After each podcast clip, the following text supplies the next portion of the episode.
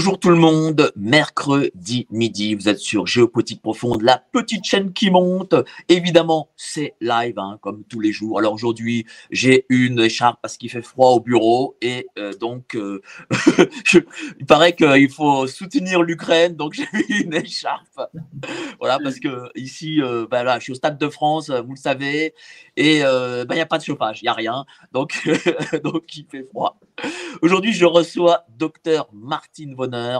Euh, je pour la seconde fois, vraiment, je suis très content de vous recevoir. On va parler évidemment de ce qui s'est passé euh, avec le Conseil de l'ordre et aussi on va parler aussi un peu politique de vos années euh, à l'Assemblée nationale. Bonjour, chère Martine, comment allez-vous? Bonjour Mike, eh ben, écoutez, je vais très bien. Euh, dans les locaux où je suis, fait sans doute un peu moins froid que chez vous, mais dehors, par contre, il neige depuis ce matin. Donc, euh, c'est très joli. On est vraiment là, on rentre dans l'hiver, donc euh, moi, j'aime bien. Bah, c'est quand même nouveau, il neige en décembre, c'est du jamais vu. Oui, oui, mais euh, la neige tient, donc c'est bon. Il faut être prudent sur les routes, hein, mais euh, voilà. C'est moi j'aime bien les températures tranchées, donc euh, c'est peut-être comme comme mes propos, ils sont tranchés, donc j'aime bien, moi, j'aime bien. vous avez bien raison. Dites-moi là, vous avez vous sortez là d'une d'une suspension d'un an, on vous empêche du coup de travailler comment ressent-on ça lorsque on a euh, donné euh, toutes ces années, euh, je dirais, à la collectivité? Oui, toutes ces années d'études, toutes ces années d'une carrière déjà qui était presque complètement derrière moi quand j'ai été élue à 53 ans, donc en 2017. Alors, peut-être une précision pour que les choses soient bien claires. donc, en effet, l'ordre euh, des médecins, donc cette juridiction professionnelle, en fait, euh, a jugé euh, la parlementaire que j'étais, donc ça, on va peut-être y revenir. J'ai pris une sanction très lourde. Un an d'interdiction d'exercer, c'est très lourd.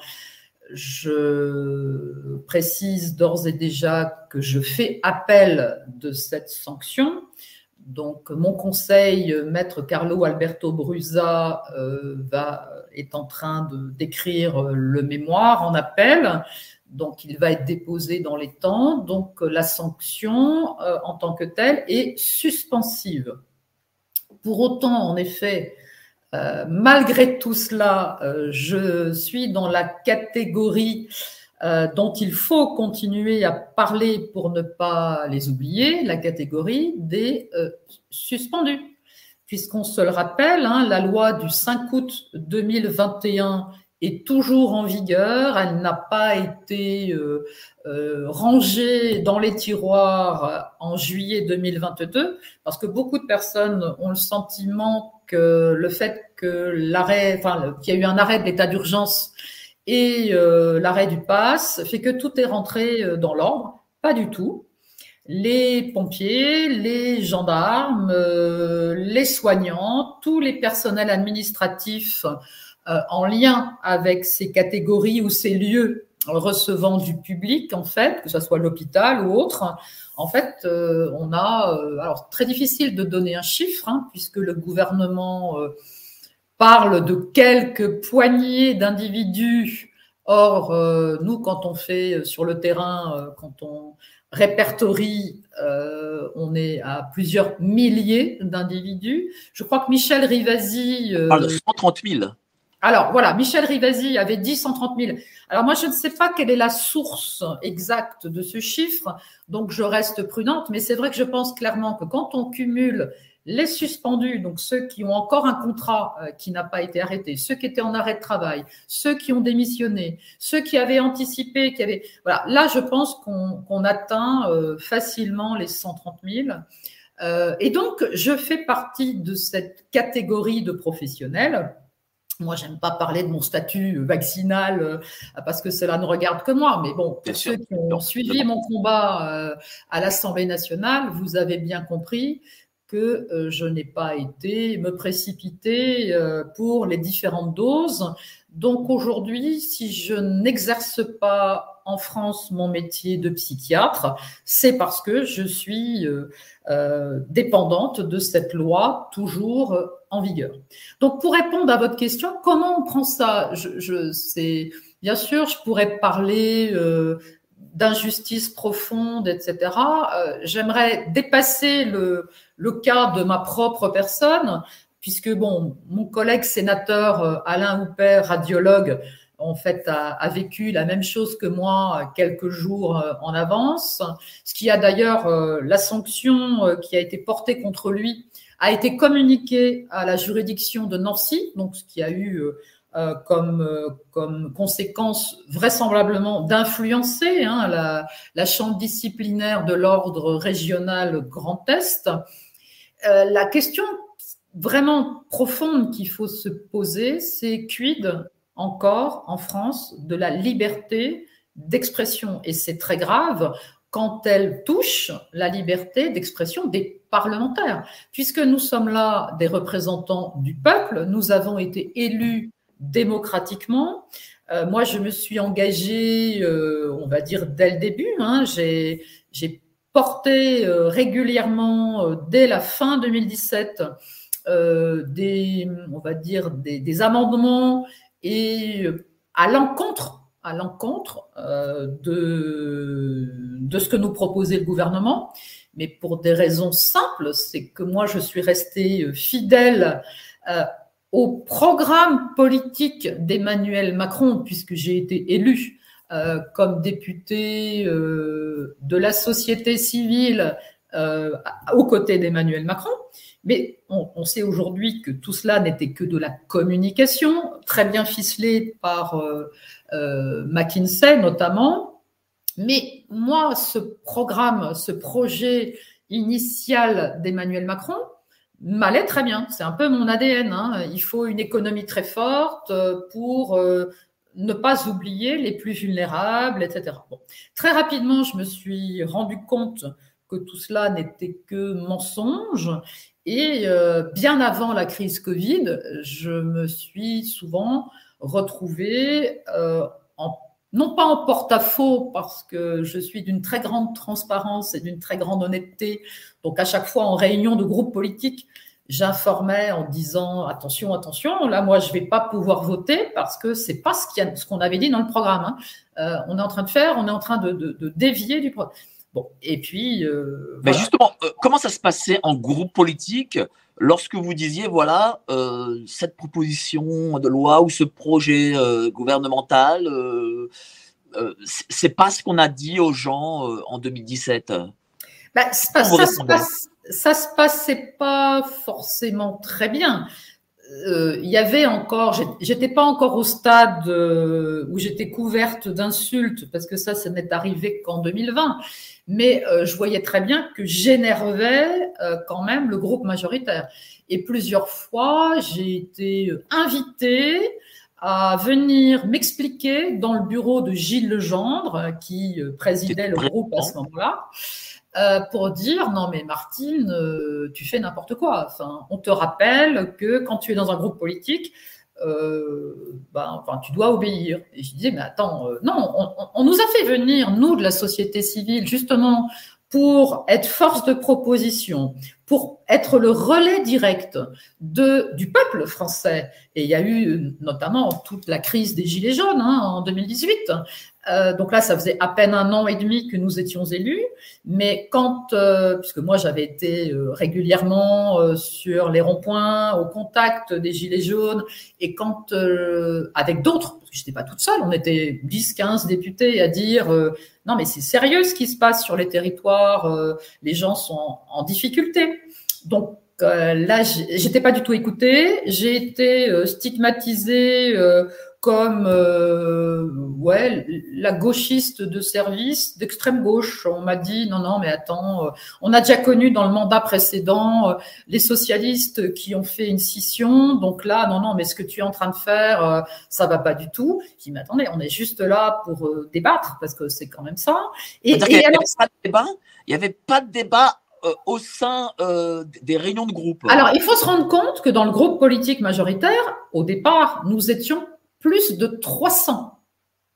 Donc, débattre à 300, déjà, c'est quasiment impossible.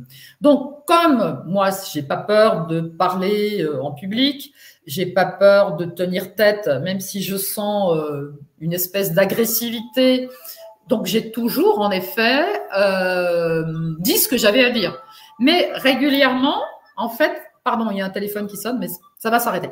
Régulièrement, en fait, euh, je me suis confrontée, il y a eu des espèces de bras de fer en réunion, notamment avec euh, Édouard Philippe, parce que c'était le Premier ministre. Édouard Philippe participait euh, très, très, très régulièrement aux réunions de groupes politiques. Donc, voilà, on a déjà une immixtion très claire de, de, du gouvernement au sein même de l'Assemblée, alors que j'ai envie de dire, on est entre nous. Parce que parlementaire, on représente le peuple. On n'a pas besoin de voir euh, les ministres, et encore moins le Premier ministre, venir nous rappeler euh, ce qu'il sera de bon ton de voter l'après-midi pendant la séance publique. C'est comme ça que ça se passait. Et plusieurs fois, oui, oui, j'ai eu des tensions directes euh, avec le Premier ministre. Il y avait eu le CETA où ça a été, euh, ça a été chaud. Euh, mais bon, voilà. CETA, c'est un. Le CETA, c'était l'accord, hein, l'accord commercial. Le Canada, c'est ça? Exactement, qui faisait que nous étions obligés, notamment pour des produits issus de, de, de l'agriculture ou de l'élevage, d'accepter euh, voilà, euh, euh, des produits venant de l'autre côté de la planète, alors que les contraintes pesant sur les épaules de nos propres agriculteurs, de nos propres éleveurs étaient absolument, sont toujours absolument gigantesques. Et là, on sait que voilà, certaines filières étaient nourries avec des OGM, etc., sans aucun moyen de contrôle pour nous. Donc, euh, et puis avec un vrai déséquilibre euh, de la balance commerciale. Donc moi, je me suis, euh, je me suis opposé à ça parce qu'après le CETA, il y a le Mercosur. Donc voilà, donc c'était, c'était une fois de plus un pas supplémentaire vers, on ouvre grand les bras à nos amis. américains, canadiens, alors que bon, il n'y a pas de raison de privilégier, surtout que la Macronie parlait en permanence de circuit court. Donc, euh, donc voilà, il y, y, avait d'autres filières pour faire euh, des relations, on va dire commerciales, raisonnées, raisonnables, et surtout, euh, voilà, encore une fois, alléger les contraintes par rapport à nos propres producteurs. Ce que vous dites, c'est très intéressant. dans le sens, bah, moi je suis un ancien attaché parlementaire, j'ai fait Assemblée, Sénat, donc je, je, connais bien le truc, mais le fait que le Premier ministre soit constamment dans les réunions de groupe, euh, c'est quand même bizarre. Enfin, moi, j'étais à l'époque, moi, chez, Sarkozy. Euh, moi, moi j'ai pas connu ça. Enfin, j'ai pas, jamais vu euh, le premier ministre Fillon ou à l'époque avant Dominique de Villepin venir aux réunions de groupe. Ça veut dire que euh, en Macronie, on ne respectait pas le pouvoir législatif. On non, ah non, on l'a jamais. En effet, Mike, vous avez parfaitement raison. On l'a jamais respecté ce pouvoir législatif. Moi, je me suis rendu compte très vite et avec un grand désespoir parce que j'y avais été avec beaucoup de naïveté. Hein, je m'en rends compte maintenant euh, que les parlementaires étaient parfaitement inutiles totalement inutiles. Euh, on nous disait, euh, voilà, là, cet amendement-là, tu vas pouvoir le voter. Il y avait même des, pseudo-constructions d'amendements euh, qui allaient pouvoir être portés par l'opposition pour faire semblant d'une vague démocratie. Donc tout cela, c'était des alliances en amont. Mais le vrai débat, et bon, alors moi, je suis quelqu'un qui travaille beaucoup. Moi, je j'y vais pas un peu la fleur au fusil. Moi, je, je rentrais dans l'hémicycle en ayant travaillé mes textes, en ayant travaillé mes amendements, etc.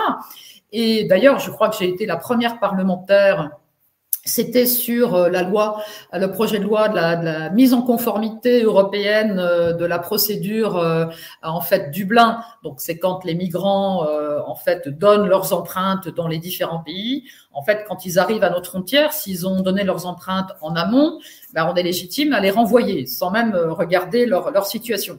Donc là, ayant euh, dirigé sur le plan médical le SAMU social de Paris et connaissant très bien ce champ-là des personnes en situation irrégulière, j'avais proposé certaines choses et j'ai été la première à déposer des amendements contre contre la majorité, enfin contre. Euh, et là, j'ai subi euh, toutes les foudres vraiment du groupe euh, du groupe parlementaire où j'avais des pressions, des députés qui, qui sont venus s'asseoir à côté de moi dans l'hémicycle en disant reste assise, tu vas quand même pas oser porter tes amendements. Bah si, j'ai osé. Donc là, on est en 2018. Donc donc c'est vrai que j'ai commencé à déranger très vite. Mais plusieurs fois, le président m'avait, enfin il y avait eu quelques échanges et il m'avait dit non, non, mais c'est très bien. Euh, euh, j'ai joué les utilités, si je puis dire. Il me dit mais non, mais c'est très bien, ça démontre qu'il y a une vraie démocratie dans le groupe parlementaire. Et, là, je me suis rendu compte qu'en fait, euh, non, enfin, tout cela, c'était que un grand cirque, un grand jeu, et que ma parole, de toute façon, ne, ne, ne portait pas. Quoi. Et brutalement, brutalement, donc du côté social extrême gauche, donc la caricature est telle, bah, j'ai basculé euh, ces derniers temps, bien évidemment, du côté de l'extrême droite, puisque quand on remet en question euh, euh, le narratif Covid, bah là, forcément, on appartient à l'extrême droite. Donc, je continue à dire que entre l'extrême gauche et l'extrême droite, il peut y avoir un chemin à peu près cohérent, droit, au milieu, et, c'est sur ce chemin que Ensemble pour les libertés avance. Mais c'est dingue ce que vous dites parce que euh, le boulot du, parlementaire, c'est évidemment la proposition de loi et c'est aussi euh, les, les, amendements. Et empêcher euh, un, un, parlementaire d'amender, bah, franchement, même à l'époque du RPR ou de ces partis-là, enfin, je sais pas, moi, ça, ça, me paraît quand même très bizarre. C'est-à-dire qu'en fait, le nouveau monde, c'est la dictature. Ah bah, ce, monde-là, euh, il n'a que euh, le dé de démocratie. En effet, on peut, on peut y mettre autre chose derrière. Euh, et c'est, enfin, c'est profondément choquant. Et aujourd'hui, alors plus que jamais, quand on voit, je crois qu'on en est au neuvième 49-3, donc pour ceux euh, qui, pensaient encore une fois que les parlementaires pouvaient euh, peut-être servir à quelque chose, ben non, on voit à quel point Elisabeth Borne, première ministre, passe tout ce qu'elle veut comme elle veut à grands coups de, de 49.3. Alors, elle a le droit de l'utiliser, mais ça renvoie une image absolument désastreuse. Enfin, c'est même plus une image. La réalité est profondément désastreuse. Ce gouvernement se moque profondément de la représentation nationale, donc du peuple français. C'est hyper choquant. Enfin, moi, ça me, ça me, ça me choque. C'est terrible. Vous avez été co-rapporteur de la mission d'information relative à l'organisation territoriale de la santé mentale. Est-ce que, en tant que co-rapporteur, vous avez pu peut-être euh, euh, faire passer des textes ou là, pareil, euh, on vous a dit non Non, non. Alors là, c'était peut-être le meilleur moment que j'ai vécu à l'Assemblée nationale. donc, c'était alors en tant que en tant que psychiatre. Euh, j'étais à ce moment-là encore dans la majorité et euh, j'ai énormément travaillé avec euh, les services de l'Assemblée pour faire des propositions de réorganisation de des soins en santé mentale. Parce que ayant encore une fois un parcours à la fois du côté des tutelles mais aussi dans des groupes privés où j'ai développé des projets de soins pour euh, notamment des cliniques psychiatriques en France. Donc pour moi, il était important de pouvoir changer dans la loi tout ce qui dysfonctionnait du fait de ma connaissance en fait du terrain. Et euh, donc quand on quand on propose d'être rapporteur d'une mission, euh, là, on m'avait dit, mais ça serait drôlement bien que tu prennes un co-rapporteur. Donc, en effet, Caroline Fiat euh, de France Insoumise, aide-soignante, était tout à fait d'accord d'être ma co-rapporteur. Donc on a, on a fait un très très bon travail. On s'est rendu dans de très nombreux établissements euh, psychiatriques en santé mentale euh, sur le territoire métropolitain, mais aussi en Outre-mer. On a fait des déplacements euh, également à l'étranger, puisque moi, j'avais à cœur d'aller regarder de près le modèle italien, puisqu'on a un, maître, un maître psychiatre en Italie, Basaglia, qui a, euh, il y a quelques années, dans les années 70, a ouvert complètement les murs de l'hôpital psychiatrique. Donc cette, euh, cette refonte de l'organisation des soins, j'ai envie de dire, j'ai eu carte blanche, réellement carte blanche, et quelques propositions ont été reprises, notamment dans. Alors, c'est toujours un peu particulier la construction, mais ça a été repris euh, sous le biais de cavalier dans le projet de loi de finances, là c'est un peu technique, mais dans le projet de loi de finances de la sécurité sociale de 2019. Et euh, il y avait notamment, il fallait absolument qu'on réponde à une QPC aussi, une question euh, particulière de constitutionnalité euh, sur les soins sans consentement et la contention. Donc on en a profité pour éclairer en fait la représentation nationale sur ces sujets très techniques. Donc, euh, donc là, c'était euh, vraiment, euh, j'ai eu les moyens de faire cette mission, j'ai eu les moyens de la présenter. J'ai fait une gigantesque réunion où, vous qui connaissez l'Assemblée nationale, la salle Victor Hugo était pleine comme un œuf, hein, où j'ai pu vraiment présenter tous ces travaux à la fois quelques parlementaires qui étaient là, mais c'était surtout, on va dire, toute la communauté encadrant les soins psychiatriques en France qui étaient présents. Donc il y avait eu d'ailleurs quelques frottements avec des syndicats, etc. Mais encore une fois, c'est ce que j'apprécie, c'est qu'on soit pas forcément d'accord, hein, mais qu'on puisse en débattre. Et c'est toujours ça, pour moi, c'est ça, c'est ça l'intérêt euh, et c'est ça la vraie démocratie en France. Donc là, c'était, euh, c'était les belles heures. J'ai beaucoup, beaucoup travaillé aussi euh, euh, au moment de la loi bioéthique sur l'accès aux origines, parce que euh, voilà, il y avait quelques associations qui étaient venues me voir, et notamment il y a toute une partie d'articles de, cette euh, proposition de loi, de ce projet de loi, pardon, parce que c'était porté par le gouvernement, que j'ai porté sur cette partie-là, mais pour finir, je n'ai pas voté cette loi bioéthique, ce qui peut paraître un peu bizarre parce que vraiment j'avais énormément travaillé. Mais quand j'ai vu arriver au bout du compte euh, la possibilité des chimères homme-animal, donc là j'ai dit stop.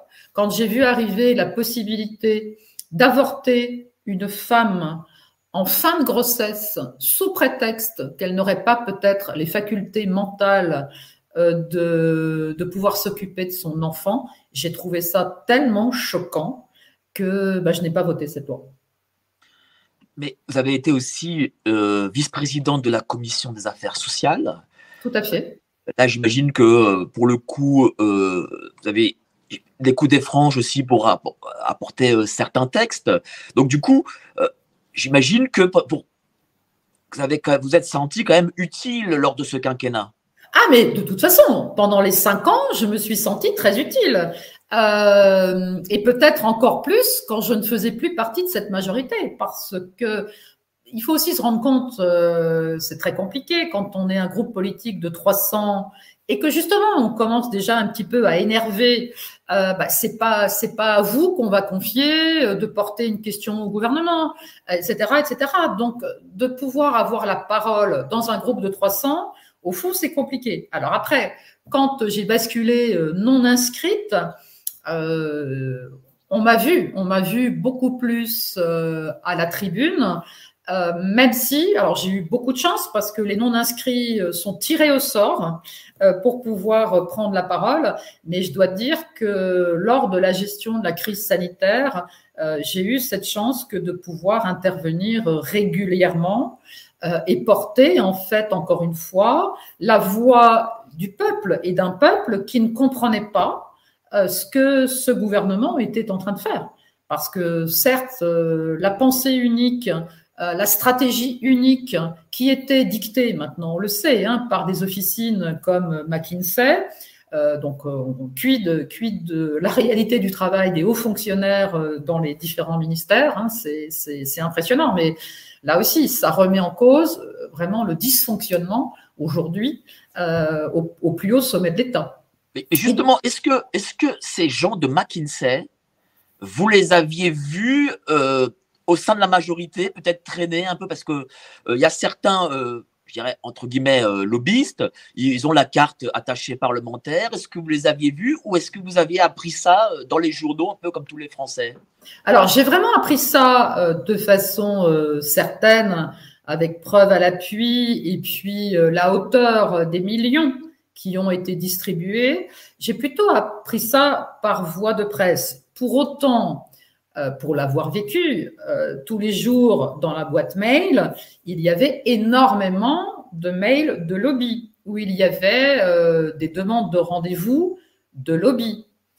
Et mon équipe avait comme, comme instruction de refuser de refuser, soit de, de, jamais donner suite aux différents mails de lobby, soit de refuser. J'avais été, euh, notamment quand j'étais vice-présidente de la, de la commission des affaires sociales, et euh, j'ai beaucoup travaillé au moment euh, du projet de loi de finances de la sécurité sociale. Là aussi, j'avais été profondément choquée du fait que les syndicats professionnels les, euh, que ça soit la Fédération euh, hospitalière de France, que ça soit euh, la Fédération des établissements privés participant au service public, que ça soit le privé, hein, ils avaient les textes, ils avaient les textes avant les parlementaires. Donc souvent, ils nous contactaient en disant, voilà, alors je vous propose tel et tel amendement. Et je leur disais, mais attendez, mais comment vous pouvez me proposer des amendements? Moi, j'ai pas encore le texte. Donc voilà, j'ai vraiment là, j'ai ouvert grand les yeux, mais j'ai halluciné de ce, de ce fonctionnement. Je veux dire, moi, je, je, alors, il y avait parfois des idées intéressantes, hein, mais euh, si l'une ou l'autre fois j'ai pu euh, porter une idée qui m'avait été soufflée, je l'ai très clairement écrit dans l'amendement. Voilà, euh, suggéré par telle et telle fédération ou telle et telle. Voilà. Mais, mais c'est juste incroyable. En fait, vous pouvez être parlementaire et quasiment ne pas travailler. C'est-à-dire que vous pouvez accepter tout ce qui arrive sur votre bureau, euh, cuit, hein, déjà bien ficelé, et puis euh, vous allez dans l'hémicycle avec les amendements qui ont été écrits par d'autres.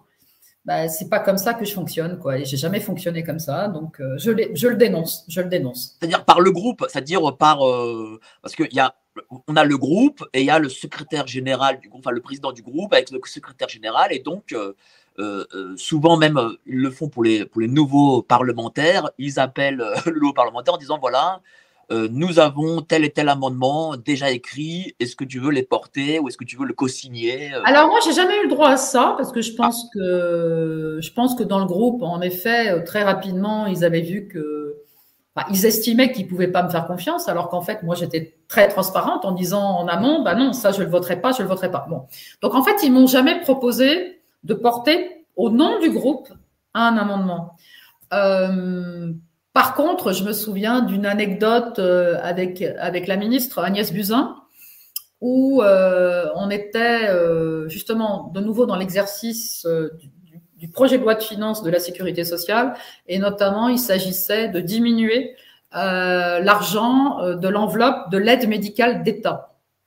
Et elle m'avait contacté en disant mais c'est un sujet que tu connais très très bien, il va falloir que dans l'hémicycle tu m'aides à défendre, d'autant que c'était une goutte d'eau vraiment par rapport au budget euh, total de l'État. Je le rappelle, 15 millions d'euros par an. Euh, on se rappelle que donc 15 millions d'euros quand on le dit comme ça, on peut se dire mais c'est gigantesque. Non, on se rappelle que pendant la crise Covid, le gouvernement dépensait 60 millions d'euros par mois simplement pour payer des vigiles qui vous empêchaient de rentrer à l'hôpital. Donc voilà, on va tout de suite faire cette comparaison. Donc moi, je savais très bien, encore une fois, ayant euh, travaillé au SAMU social de Paris, qu'il valait mieux que les personnes arrivant sur le territoire puissent euh, très rapidement, s'ils étaient malades, aller voir un médecin généraliste plutôt que de laisser traîner et finir à l'hôpital, parce que l'hôpital coûte beaucoup, beaucoup, beaucoup plus cher. Et donc, euh, encore une fois, Agnès Buzyn m'avait demandé de l'aide, enfin du soutien. Et en fait, quand elle est arrivée dans l'hémicycle, elle avait complètement retourné sa veste. Et euh, moi, je l'ai regardée plusieurs fois hallucinée parce qu'en fait, elle a défendu euh, la diminution de cette enveloppe et il n'était plus question que je l'aide à défendre le maintien de l'enveloppe. Voilà. Tout était extrêmement, mais je pense qu'elle-même avait eu des pressions, sans doute. Voilà. Mais bon, moi, j'ai pas compris euh, cette attitude. Je veux dire, je pense que si j'avais été à sa place, j'aurais, j'aurais claqué la porte du ministère bien avant. Mais elle s'en expliquait avec vous ou pas? Pas du tout. Non, non. Moi, j'ai tenté d'avoir des explications. Et euh, non, non, il n'y a eu aucune explication. Aucune. C'est bizarre comme fonctionnement. Et puis, euh, revenons sur, sur les lobbies. Euh, moi, j'étais à l'Assemblée entre 2006 et 2008, donc c'était à très longtemps. Est-ce que dorénavant, les lobbies, c'est comme à l'Union européenne, c'est-à-dire qu'ils sont vraiment. ils, se montrent voilà, de, voilà, comme étant lobby, ou est-ce que c'est encore comment dire, assez cachés euh. Alors, ils n'ont pas leur bureau euh, au sein de l'Assemblée nationale. En tout cas, je crois pas. Euh, mais il y a des invitations permanentes de, de, déjeuner, de dîner, de réunions, de voilà. Moi, je n'ai vu que ce genre de choses. Peut-être que ça va au-delà. bon, en tout cas, moi, j'ai toujours été extrêmement transparente puisque j'avais à la fois, donc bien sûr, j'étais députée à l'Assemblée nationale, mais j'étais aussi députée euh, à l'Assemblée parlementaire auprès du Conseil de l'Europe. Donc en permanence, euh, dès qu'on s'occupait de quelque chose, il fallait déclarer si on avait des liens d'intérêt euh, avec tel ou tel lobby. Donc bon, encore une fois, pour moi, j'ai toujours tenu tenu tout ça très très éloigné. Bon, on voit aujourd'hui, il, il, y a aussi ce scandale avec la vice-présidente là de la Commission européenne. Là, c'est pas le Conseil de l'Europe, hein, mais c'est bien l'Union européenne.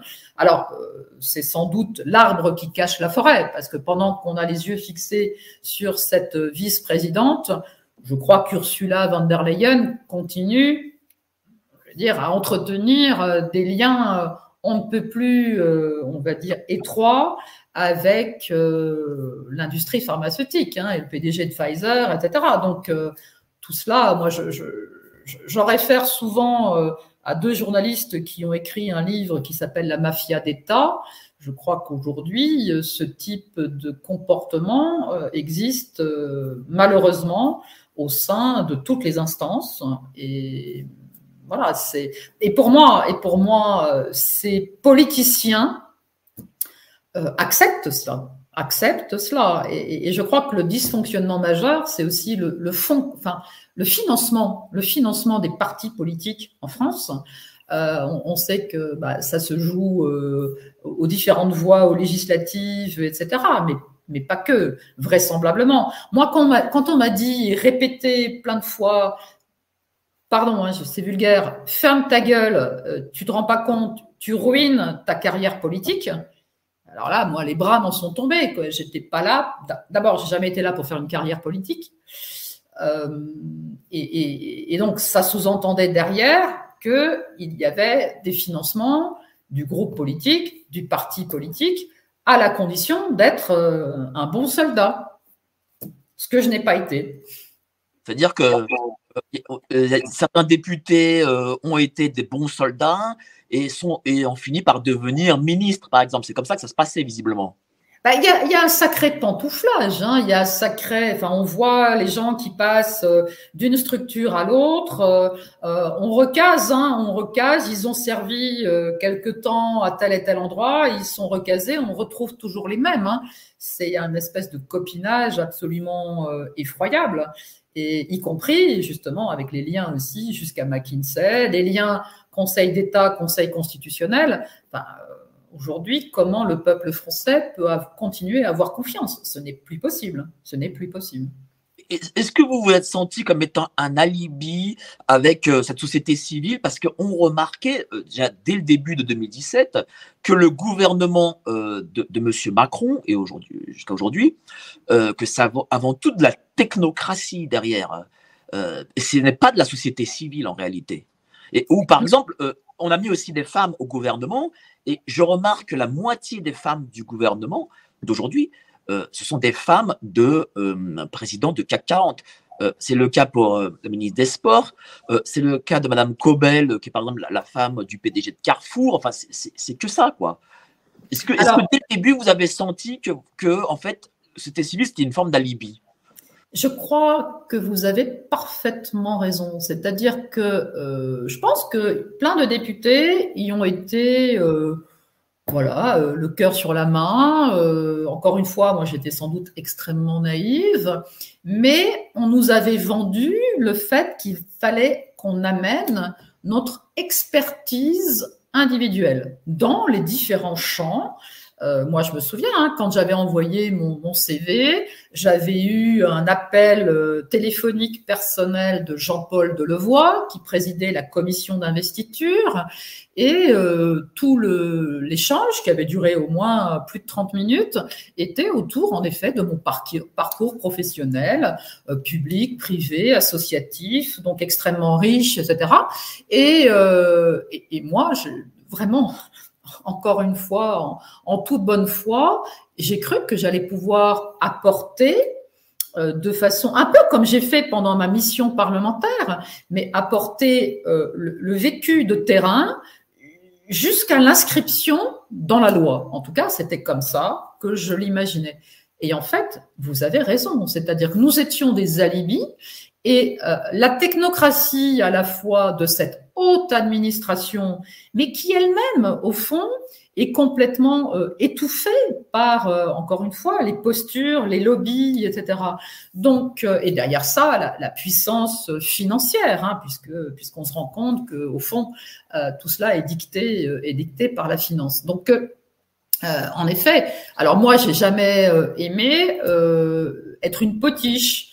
Euh, je me souviens avoir dit à mon équipe un jour, mais euh, j'ai l'impression de n'avoir jamais aussi mal travaillé de ma vie euh, parce que je me rends compte que tout ce que je fais est profondément inutile. Ça sert à rien puisque les amendements sont balayés parce que de toute façon, on doit juste être là comme des godillots. Vous vous souvenez, la, la terminologie, ben, elle était particulièrement bien trouvée parce que les députés de la majorité, encore maintenant, continuent à être de vrais godillots. Ils obéissent euh, au doigt et à l'œil. Donc en fait, on a quelque part euh, la politique politicienne qui a pris le pas vraiment sur, euh, j'ai envie de dire, la science pendant la, crise sanitaire Covid, mais en même temps, les lobbies qui ont pris eux-mêmes le pas sur les décisions politiques et cette technocratie qui a pris le pas sur l'expertise individuelle, l'intelligence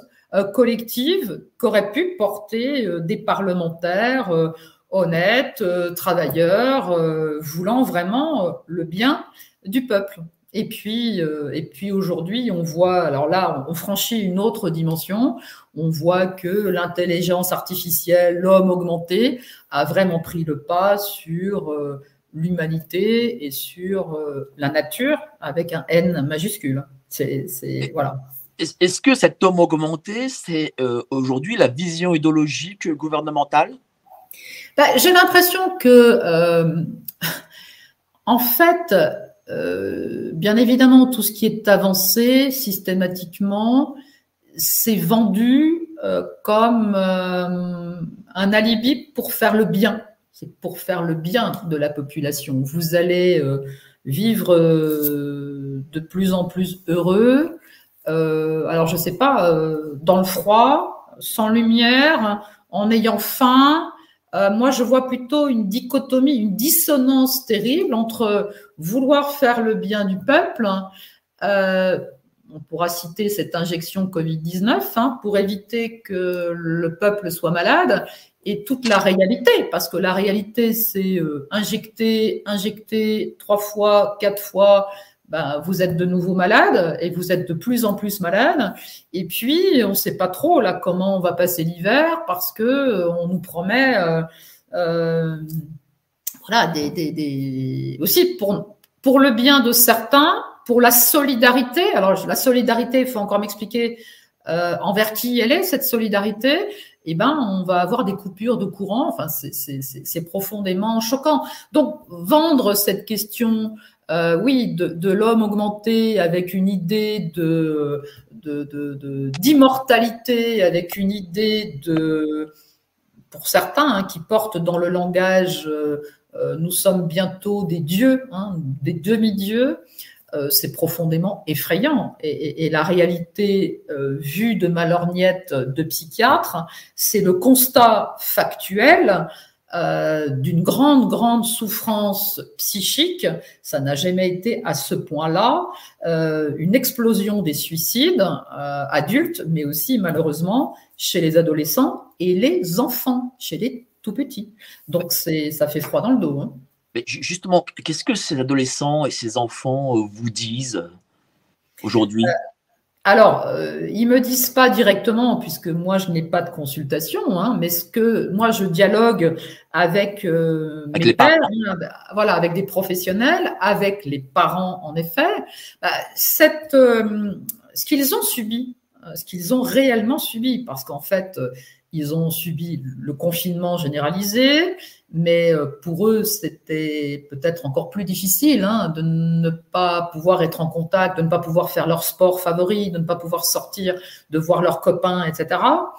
Euh, ils ont euh, extrêmement mal vécu cet épisode parce qu'ils ont été en permanence, on s'en souvient, culpabilisés parce que c'était soi-disant leur comportement, notamment les étudiants, ils ont été pointés du doigt parce que c'était eux qui, euh, de par, euh, je sais pas quoi, euh, des débordements faisaient que l'épidémie se propageait, que c'était eux qui allaient tuer papy, mamie, etc., etc. Donc ça a été, on leur a fait porter toute la culpabilité du monde, et pour certains, ils ont décroché des études parce que la vie à ce moment-là dans les grandes métropoles a été très très très compliquée. On s'en souvient, hein, les files d'attente devant les restos du cœur, etc. Euh, on n'aurait jamais cru voir ça un jour dans notre dans notre pays. Et euh, à distance aujourd'hui, pour certains, c'est très très compliqué euh, de reprendre une vie que je vais qualifier de normale. Alors bon, on n'a pas le temps de, de, de développer ce que pourrait être la définition de la normalité mais en tout cas euh, ressentent vraiment dans leur chair tout ce qu'on leur a fait vivre pendant, euh, pendant cette période. Bah, d'ailleurs, vous préfacez, euh, ne leur pardonnez pas, ils savent très bien ce qu'ils font. Ça veut dire que c'est planifié. Bah, c'est-à-dire que donc Jacques Rafestin, qui est un qui quelqu'un d'intéressant. Euh, j'ai pas préfacé beaucoup de bouquins, euh, j'en ai préfacé deux pendant cette période, mais euh, j'avais été attentive au travail d'investigation qu'il avait fait déjà au moment de Tchernobyl, au moment de Fukushima, et euh, je me disais qu'on pouvait vraiment lui faire confiance dans la solidité de ce qu'il allait, de ce qu'il allait produire. Et en effet son bouquin est vraiment une bible euh, de référence de tout ce qui a été publié, de tout ce qui a été dit, enfin des aberrations d'ailleurs. Euh, bon, le titre, le titre a été choisi par l'auteur, bien évidemment, mais en tous les cas, moi, ce que je peux encore une fois redire, c'est cette déception qu'il n'y ait jamais eu de possible débat. C'est-à-dire, je me souviens très bien avoir dit euh, au ministre de la Santé dans l'hémicycle, mais au fond, euh, Monsieur Véran, euh, vous avez le droit de vous tromper. Voilà, vous avez peut-être cru que c'était la seule possibilité, cette stratégie, amenée encore une fois sur un plateau par McKinsey, vous avez pensé que c'était la bonne. Mais pourquoi vous n'acceptez pas des débats scientifiques Pourquoi vous n'acceptez pas que les personnes soient libres de faire autrement, parce qu'on a quand même très vite vu que la mortalité Covid ne touchait pas ni les enfants, ni les adolescents, ni les adultes, mais qu'elle touchait des personnes, encore une fois, très vulnérables. Bon, euh, depuis que la santé publique existe, depuis que l'épidémiologie existe, on sait très bien qu'il faut protéger les vulnérables, mais que euh, pour le reste, euh, voilà, c'était. Et puis d'ailleurs, on le sait d'autant plus que d'autres pays ont fait complètement différemment et ont eu de meilleurs résultats. Donc, voilà, moi, je, je, je, je hurlais dans l'hémicycle pour qu'il y ait des échanges, pour qu'il y ait des débats. Et en effet, peut-être que la conclusion qu'on peut se dire, c'est s'ils ont refusé à ce point les débats, c'est qu'ils savaient très bien là où ils voulaient aller. et que la seule solution était la solution de l'injection vaccinale. Et surtout que euh, euh, M. Véran, à votre rencontre, était particulièrement agressif. Est-ce que ça, vous le compreniez? Alors non, enfin, je comprenais que vraiment, comme j'étais malheureusement quasiment la seule à avoir un discours différent, ben, c'était assez facile que toute la haine se concentre à mon encontre. Par contre, euh, je n'ai jamais pris ces insultes, ces menaces, ces violences verbales contre moi directement, mais j'étais vraiment profondément choquée de ce qu'un ministre puisse insulter à travers moi le peuple, le peuple français, puisque nous ne sommes que des représentants du peuple. Donc, euh, et, d'ailleurs, il y a une fois, il a été extrêmement euh, vigoureux, violent, euh, en demandant à un député LR même de sortir, de quitter l'hémicycle. Enfin, c'était juste hallucinant. Enfin, comment un ministre peut se comporter de cette façon-là? Alors qu'au fond, le gouvernement est invité, euh, est invité par la représentation nationale quand ils sont présents dans l'hémicycle. Donc c'était, oui, c'était, choquant. Euh, je ne l'ai pas admis. D'ailleurs, euh, j'avais fait une procédure de plainte contre le ministre qui a été bien sûr balayée devant la, la, CJR. Hein. Mais bon, Hein. Bon, aujourd'hui, je vois que il avait, euh, enfin, qu'il a, qu'il a mené à bout ces menaces, puisque, puisque j'ai été, encore une fois, j'ai eu cette sanction devant l'ordre. Je sais très bien que derrière, il y avait cette volonté euh, du ministre de la Santé que je sois puni. Malgré tout, euh, avez-vous des regrets d'avoir été député pendant ces cinq années ou pas? Ou vous avez pu voir ce monde de l'intérieur? Non, non, je ne regrette vraiment rien. Ça a été euh, d'une grande richesse euh, intellectuelle. Je précise intellectuelle parce que je me suis jamais autant appauvrie euh, financièrement durant mon mandat. Puis alors là, aujourd'hui, ça devient, mon quotidien devient compliqué. Mais non, non, mais je ne regrette absolument rien parce que je pense que j'ai, oui, touché du doigt euh, vraiment ce, dysfonctionnement majeur euh, de l'État, de nos institutions. Et je sais que ben, quelque part euh, repartir. souvent, les, citoyens me disent mais si demain il y a une dissolution de l'Assemblée nationale, est-ce que vous y retournez? Ma réponse est claire non. Non, parce que je vois à quel point ça ne sert à rien.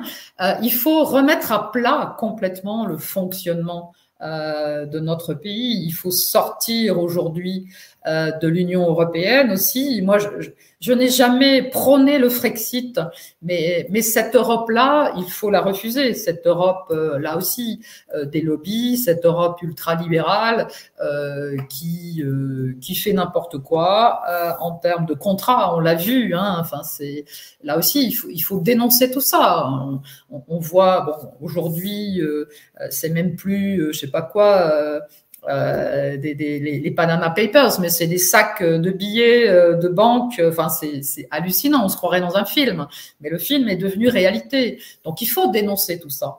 Et, euh, et tant qu'on ne remettra pas à plat de façon, voilà, vraiment, faut repartir, faut repartir de zéro. Les, les, les, gens ne pourront plus avoir confiance. On comprend pourquoi les gens ne se déplacent plus pour voter, mais parce que parce qu'on ne peut plus avoir confiance dans la politique politicienne les gens vous le disaient, nous n'avons plus confiance dans cette politique. Ah oui, oui, oui. On, ne nous écoute plus.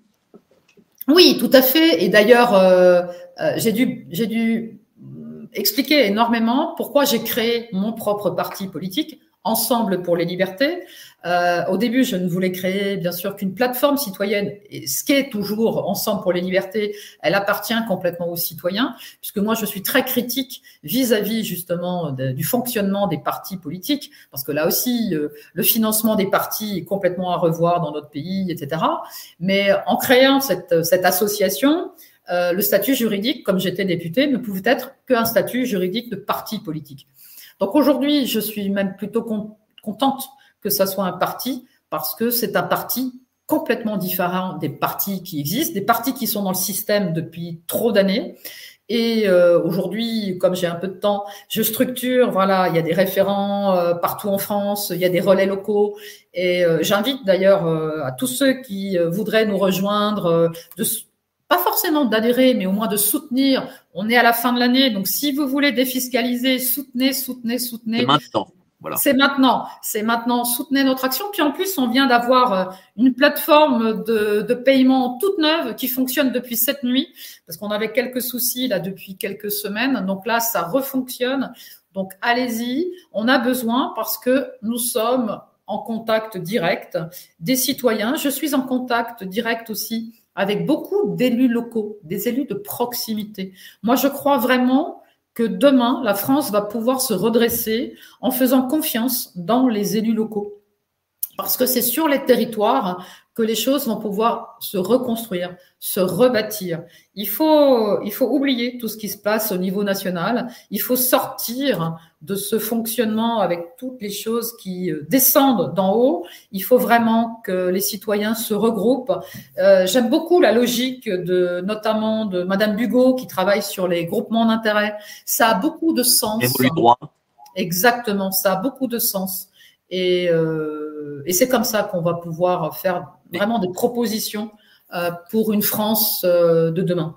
Mais, mais, quand vous dites euh, il faut remettre à plat, euh, est-ce qu'il y a peut-être des articles à changer dans la Constitution ou peut-être euh, faudra-t-il aller vers, euh, je sais pas moi, une, une, faut sortir peut-être de la Ve République alors, je ne sais pas. Alors bon, moi, je ne suis pas juriste. Hein. Je travaille beaucoup avec, encore une fois, avec des élus locaux, avec des juristes, et on réfléchit à tout ça. Est-ce qu'il faut en effet changer de constitution. Euh, moi, j'aime bien la constitution telle qu'elle est parce que j'aime beaucoup, je bichonne l'article 3 euh, qui nous rappelle que le peuple est souverain. Faut-il encore lui donner les moyens euh, de sa souveraineté et, lui faire comprendre? Parce que c'est ça aussi, je pense qu'aujourd'hui, les citoyens ne comprennent pas que le pouvoir, au fond, c'est entre leurs mains. Donc peut-être faut-il retravailler cette constitution euh, mais je crois surtout qu'il faut euh, aller faire le ménage au plus profond euh, de tous les bureaux, de tous les couloirs, de nos institutions. Et tout à l'heure, j'ai cité le Conseil d'État, le Conseil constitutionnel. On voit les liens, mais c'est plus possible de fonctionner comme ça. Comment voulez-vous que le Conseil d'État remette en question suffisamment? Alors même si aujourd'hui j'ai vu passer euh, vous savez, euh, monsieur, le, monsieur qui fait les affiches, là, monsieur Fleury, qui fait les énormes affiches dans le sud de la France, bah, le Conseil d'État euh, a débouté euh, on va dire le, le président contre lui, donc lui il va pouvoir continuer à, à, laisser libre cours à son imaginaire et surtout à faire de la communication différente. Et je l'en remercie parce que là aussi il faut que il faut amener en permanence une possibilité de, réflexion à tous les niveaux. Et il faut que les citoyens euh, sortent de, voilà, de, cette pensée unique. C'est apprendre à re, renouer avec l'esprit critique. C'est ça qui est important. C'est-à-dire que, euh, et puis, comme vous, vous travaillez avec nombre d'élus locaux, j'imagine qu'il faut sortir aussi du jacobinisme. Ah mais complètement, mais bien sûr, mais bien sûr. Là, c'est, euh, ça fait trop longtemps que qu'on est complètement étouffé et les élus locaux n'ont plus aucun moyen. Enfin, ils se sont fait déposséder euh, de toutes les enveloppes, la dotation globale de financement, etc. Là, je ne sais pas comment ils vont faire. Euh, si, sauf à éteindre toutes les lumières euh, le soir dans les communes, euh, mais pour payer les factures absolument énormes, parce qu'il n'y a pas de bouclier. Il y a le bouclier par rapport aux, aux citoyens, mais pour les. Alors moi, j'ai très peur pour les TPE, les PME, mais tout ça, c'est la vie des territoires. Et il faut être, il faut être, il faut vraiment travailler dans la main dans la main pour sauver ce qui nous reste encore à sauver en France voilà, notre économie, notre petite économie, euh, on voit en ce moment beaucoup de, boulangers, de, petits artisans qui s'expriment. C'est la première fois qu'ils s'expriment sur les réseaux sociaux. On en voit qui craquent totalement. Donc on en est à la crise des gilets jaunes, mais puissance 1000, puissance 10 000. Donc on va dans le mur. Peut-être même qu'on y est déjà dans le mur. Qu'est-ce que vous disent euh, les, les, maires euh, ou les conseils départementaux, ils vous disent voilà, euh, nous n'arriverons pas à, à, boucler nos budgets, euh, déjà parce que l'État ne nous soutient plus, ah, euh, ou alors nous sommes obligés d'augmenter les impôts. Ah ben il y a des alertes, hein. il y a des alertes. Là, ils sont tous en train de réfléchir comment ça va pouvoir se passer en 2023. Donc 2022, euh, bon voilà, ils y arrivent encore à peu près, mais 2023 va être euh, une année euh, extrêmement difficile où il va falloir faire des choix drastiques. Et on voit réellement que déjà, alors il y a une fracture terrible et c'est il faut le il faut le dénoncer entre entre les villes et les campagnes aujourd'hui. Euh, l'accès aux services publics devient très très très compliqué dans les campagnes. Euh, les maisons de service, les maisons de service au public étaient une très bonne chose, mais euh, mais aujourd'hui, l'administration a pris le pas sur ben, sur le service aux citoyens et l'administration ne protège que l'administration. Donc, euh, donc voilà, je veux dire, c'est, il y, a, vraiment des dysfonctionnements majeurs. Et, encore une fois, quand on est en campagne et quand on n'a pas de transport en commun et qu'on ne peut plus mettre de l'essence ou du diesel dans sa voiture, mais comment fait-on? Enfin, c'est, c'est, voilà, on touche du doigt. C'est pratico-pratique, mais la réalité de beaucoup de Français est celle-là. Surtout que l'aménagement euh, du territoire, euh, c'est quelque chose qui a été abandonné par les gouvernants depuis au moins 20 ans. Bien sûr. à ce qui avait été fait à l'époque sous l'époque gaulliste, euh, voilà, où, ça a été développé. Et cet, aménagement, il a été fait que dans un seul sens, c'est-à-dire de supprimer, de fermer les petits bureaux de tabac, de fermer les cafés, de fermer. Alors, en Alsace, c'est un tout petit peu différent parce que l'Alsace est, est, très ramassée, euh, elle n'est pas très étendue, hein. et les villages euh, ne sont pas très espacés, donc le territoire est, est, assez ramassé, les terres sont riches, donc en général, on a encore euh, des chefs-lieux euh, ou des, des, des oui des, des, villages qui dirigent la communauté de communes, qui sont le centre de la communauté de communes, où il y a encore euh, de la vie. Euh, il y a aussi des fermes, énormément de fermes qui font de la vente directe. Donc je dois dire que euh, voilà, sur le territoire alsacien, on s'en sort peut-être encore pas trop trop mal, mais il y a vraiment des, régions françaises qui sont en très très grande difficulté. Et euh, moi, j'ai vraiment peur de cet impact terrible de la guerre économique. Mais la guerre, quand Macron avait parlé de la guerre contre le virus, moi, je pense que plutôt euh, c'est une guerre contre son peuple et l'économie qui s'effondre. Voilà, euh, moi, je, prends toujours cette image de ce qui s'est passé en Grèce hein, euh, en 2008 et, je pense que c'est peut-être ce qui nous attend là en 2023 avec énormément de, oui, de petites TPE, PME qui n'arriveront pas à passer l'année. Et je, vraiment, c'est très, très inquiétant on va aller sur euh, la suspension. Euh, vous étiez au Conseil de l'ordre. Comment ça s'est passé euh, Est-ce qu'ils vous ont dit, voilà, vos paroles au sein de l'hémicycle méritent sanction C'est ça? Alors non non toute la on va dire il y avait une plainte donc du collectif No Fake Med et du Conseil national de l'ordre tout l'art pour les deux parties demanderesses était de démontrer que euh, c'est le médecin qui s'exprimait et non pas la parlementaire. Donc ils ont fait fi de ce qu'on appelle l'immunité parlementaire.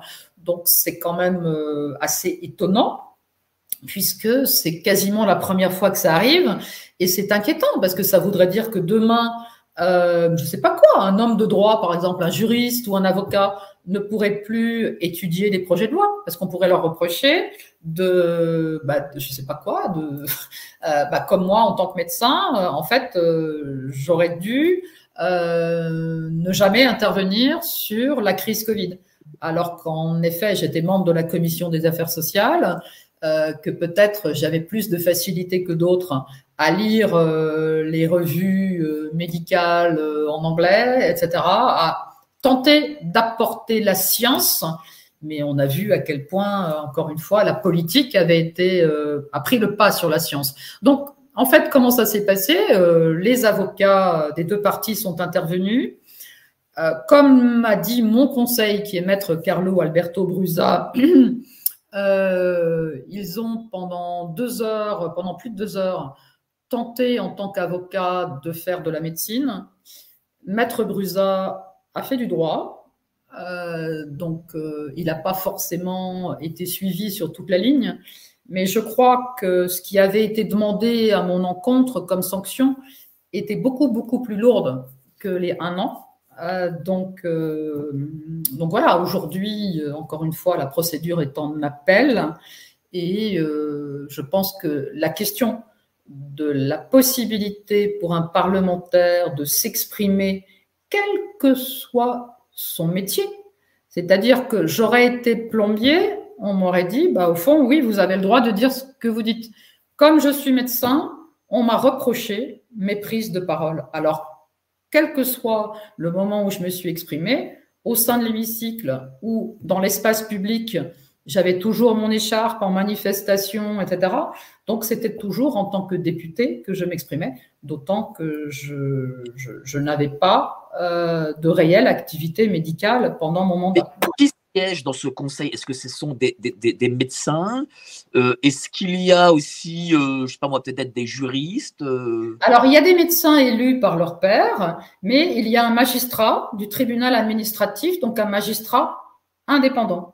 Mais on peut se poser la question de la légitimité de cette juridiction, en effet, de pouvoir juger un parlementaire. C'est aussi simple que ça. Mais il y a des jurisprudences devant la Cour européenne des droits de l'homme. Donc, euh, ce sont des, choses que nous sommes en train de regarder de très, très près.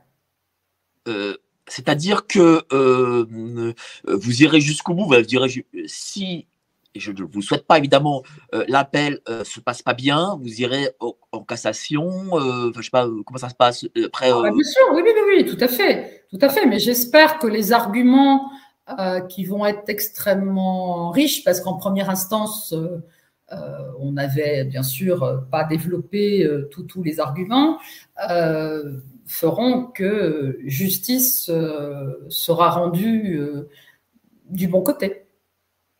Moi, j'ai assisté par exemple au Conseil de l'ordre de, des avocats euh, où Maître Divisio était, euh, était jugé lui aussi. Et je, remarquais des avocats assez inquisiteurs pour le coup, des confrères assez inquisiteurs. Euh, est-ce que, sans trahir bah, ce qui, ce qui s'est passé, est-ce que c'était un peu la même chose Alors, pendant la, pendant la séance, à l'ordre, pas du tout. Alors, c'est vrai que moi, je n'avais pas été convoqué euh, en conciliation parce que, en fait, normalement, enfin, tous mes confrères actuellement qui sont, euh, qui sont convoqués, ils passent d'abord devant l'ordre départemental. Moi, je n'avais pas été invité à l'ordre départemental et j'ai eu droit tout de suite euh, à la chambre disciplinaire. Bon. Ça, c'est normal, c'est déjà. Oui, il semblerait que ce soit possible. C'est pas un vice de procédure, c'est possible. Bon, on aurait pu imaginer que je sois traité comme tout le monde, mais non. Euh, mais euh, non, non, les quatre médecins qui étaient présents euh, ne m'ont posé aucune question, absolument aucune question. Ils ont vraiment écouté les avocats. le médecin qui était présent pour le collectif No Fake Med n'a pas pris la parole du tout. Et après que mon avocat ait parlé, comme il restait du temps et que les médecins ne se sont pas exprimés, le magistrat m'a donné la possibilité de m'exprimer. Donc moi, je me suis exprimée tout à la fin, 5-6 minutes avant de clore. Bon, ça avait déjà été très long, ça avait duré plus de 3 heures.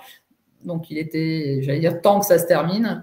Voilà, donc c'est comme ça. Mais ça n'a pas. Mes confrères euh, ont pris beaucoup de notes, euh, etc. Mais euh, il y avait eu un confrère, donc ils étaient quatre, un confrère qui avait été rapporteur, hein, qui a rapporté de façon très factuelle euh, qui a fait un résumé euh, des différents mémoires. Mais, après, il n'y a pas eu de questions. Donc, il n'y a pas eu de. Non, ça n'a pas été euh, l'Inquisition, pas du tout. mais voilà, il n'en reste pas moins que, que, je trouve que la sanction n'avait pas lieu d'être et totalement disproportionnée. Mais, on a l'impression qu'il y a une forme de chasse aux sorcières. Moi, j'avais interviewé docteur Grégory Pamar. il m'avait expliqué que dans le département du Nord, il y a eu 12 euh, médecins qui sont passés devant le Conseil de l'ordre. Euh, j'ai interviewé docteur Gaillet euh, au Parlement européen qui, lui, a été radié parce qu'il a été victime de la délation de pharmaciens, de la part de pharmaciens. Et de ses confrères, et, d'un confrère, voire de deux au CHU. Hein. Voilà. On a le sénateur Houpert, vous-même, on, sent que. Mais c'est du jamais vu. Hein. Oui, c'est du jamais vu. C'est la première fois qu'il y a en effet, euh, oui, on va l'appeler la chasse aux sorcières, c'est le, c'est le mot qui me vient le plus juste. Euh, c'est la première fois que dans un, dans un temps, on va dire limité, il y ait autant de professionnels euh, du soin qui soient poursuivis. On en rajoute en effet euh, des universitaires. Euh, on pourrait parler de Madame Darle, de Monsieur Pavant, de Monsieur René Chiche, euh, voilà, Maître Divisio, donc les avocats aussi qui sont. Enfin, c'est quand même juste incroyable. C'est-à-dire que toutes les personnes qui ont osé, osé. Bon, je ne sais même pas si c'est s'opposer, mais en tout cas dire des choses un petit peu différentes euh, de ce qui nous était euh, imposé euh, au travers de tous les médias habituels, au travers de la parole du porte-parole du gouvernement, au travers de la parole du Premier ministre, etc. dès qu'on a osé s'écarter un tout petit peu, ben, nous sommes aujourd'hui, nous devons rendre, voilà, nous devons nous, nous retrouver devant nos juridictions, encore une fois professionnelles. C'est tout à fait anormal c'est du jamais vu. Euh, enfin, je veux dire, dans, l'histoire euh, de ce pays, euh, autant de professionnels face au Conseil. Non, non, c'est vraiment du jamais vu. C'est alors moi j'ai regardé un petit peu. Non, non, c'est du jamais vu. En effet, il y a alors bien sûr il y a il y a des gens qui sont un peu plus connus, euh, mais il y a énormément de confrères aujourd'hui euh, qui ont pris euh, un an ou alors des blâmes. Enfin c'est aussi très ça dépend. Ça dépend des juridictions, ça dépend des régions.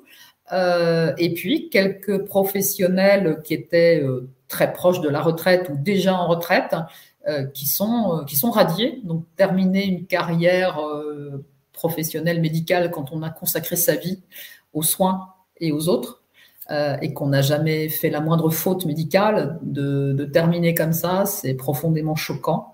Et, et on ne reconnaît plus du tout la France. Est-ce que vous pensez que nous sommes encore en démocratie ou, en tout cas, j'ai pas la même définition que la de la démocratie. Euh, pour moi, justement, la démocratie doit être la, garante euh, de toutes les libertés. Et c'est pour ça que je suis fière que mon parti politique s'appelle Ensemble pour les libertés, parce qu'en effet, c'est toutes les libertés que nous défendons. Et, aujourd'hui, euh, on voit que les libertés sont vraiment mises à mal dans notre pays. Vous vous battez, vous n'êtes pas, vous, avez le moral, vous, vous, vous êtes optimiste malgré tout oh, J'ai pas mauvaise mine, hein, donc. Non, euh, non alors euh, bien sûr, il y a des moments difficiles, hein, il y a des moments difficiles, mais euh, voilà, je pense, je, je, pense qu'il y a une justice. Je sais pas où elle est la justice. Il faut, il faut la secouer, il faut aller la chercher. mais il y a surtout un chemin, un, un chemin de celui d'ensemble pour les libertés, un chemin qui est droit, un chemin qui est juste, un chemin qui est bienveillant. Et au bout du chemin, il y a, une jolie lumière. Donc euh, voilà, il faut. Euh, et plus on est, euh, on va dire, solidaire dans cette bienveillance. En fait, ce sont nos rangs qui augmentent hein, tous les jours. donc, donc, je garde confiance. Merci beaucoup, docteur Martine Vonner. bravo pour votre courage. Vous forcez vraiment l'admiration. Et euh, bah, je, vous souhaite vraiment le meilleur. Et, je sais que cette parenthèse euh, va bientôt se refermer. J'en suis persuadé. Voilà, parce qu'il faut Merci.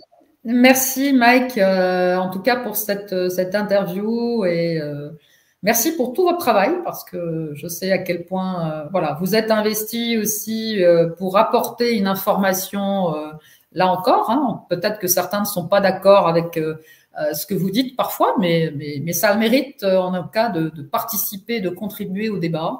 Et puis, euh, à bientôt. Merci à vous. Merci. Je sais qu'on se reverra très vite. À bientôt. Au revoir. Au revoir.